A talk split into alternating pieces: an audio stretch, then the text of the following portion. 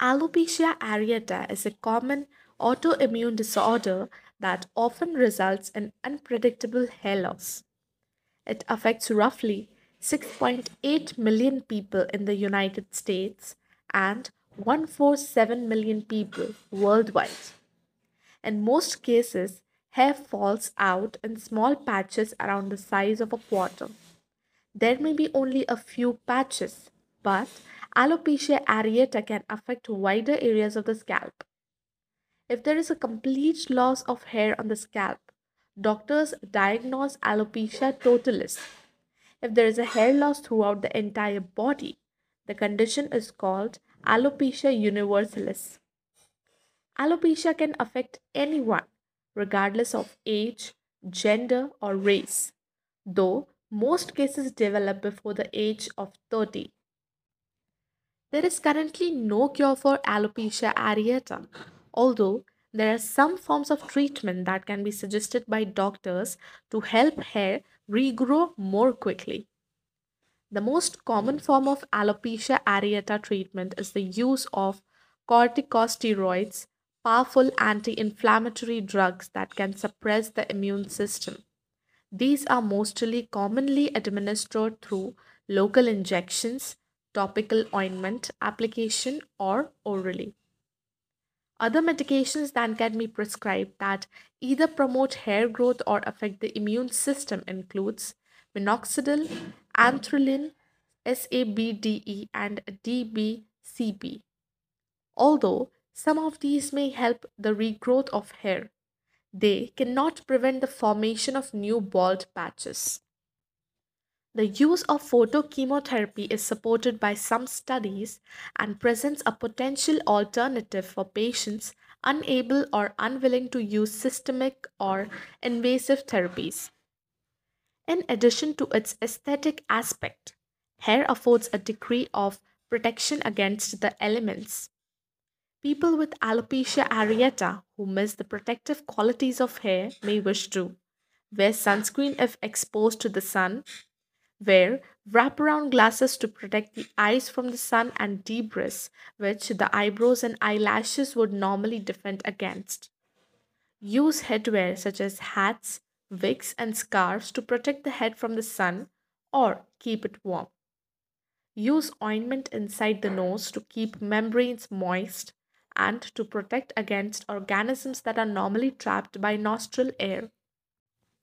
Alopecia areata does not directly make people sick, nor is it contagious. It can, however, be difficult to adapt to emotionally. For many people, alopecia areata is a traumatic disease that warrants treatment addressing the emotional aspects of hair loss as well as the hair, hair loss itself.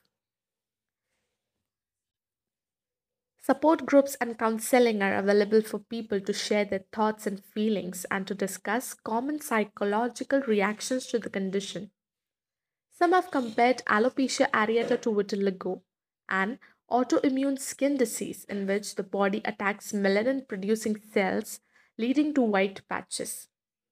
Research suggests that these two conditions may share a similar pathogenesis with similar types of immune cells and cytokines driving the disease and common genetic risk factors. As such, any new developments in the treatment or prevention of either disease may have consequences for the other. There have been a handful of documented cases where treatment for alopecia areata using diphenhydramine uh, a contact sensitizer had led to the development of vitiligo. Preliminary research in animals has found that quercetin, a naturally occurring bioflavonoid found in fruits and vegetables, can protect against the development of alopecia areata and effectively treat existing hair loss. Before people can consider quercetin a treatment for alopecia areata, scientists need to do more research. The condition occurs when white blood cells attack the cells in hair follicles, causing them to shrink and dramatically slow down hair production. It is unknown precisely what causes the body's immune system to target hair follicles in this way. While scientists are unsure why these changes occur, it seems that genetics are involved as alopecia areata is more likely to occur in a person who has a close family member with the disease. One in five people with the disease has a family member who has developed alopecia areata. Other research have found that many people with a family history of alopecia areata also have a personal or family history of other autoimmune disorders such as atopy, a disorder characterized by a tendency to be hypoallergic, thyroiditis, and vitiligo. Despite what many people think, there is very little scientific evidence to support the view that alopecia areata is caused by stress. Extreme cases of stress could potentially trigger the condition, but most, most recent research points towards a genetic cause. In the past, people believed that alopecia areata occurred equally across all races, but more recent studies suggest that this may not be true. For example, some findings suggest that African Americans and Hispanic females have a greater lifetime occurrence of this condition when compared with white females. Additionally, there is lower risk in Asian people compared with white people. According to a 2019 study based on analysis over 11,000 cases in the National Alopecia Areata Registry between 2000 and 2016, the odds ratios of an alopecia areata diagnosis of people of color when compared to white people. The most prominent symptom of alopecia areata is patchy hair loss. Coin sized patch of hairs begin to fall out, mainly from the scalp.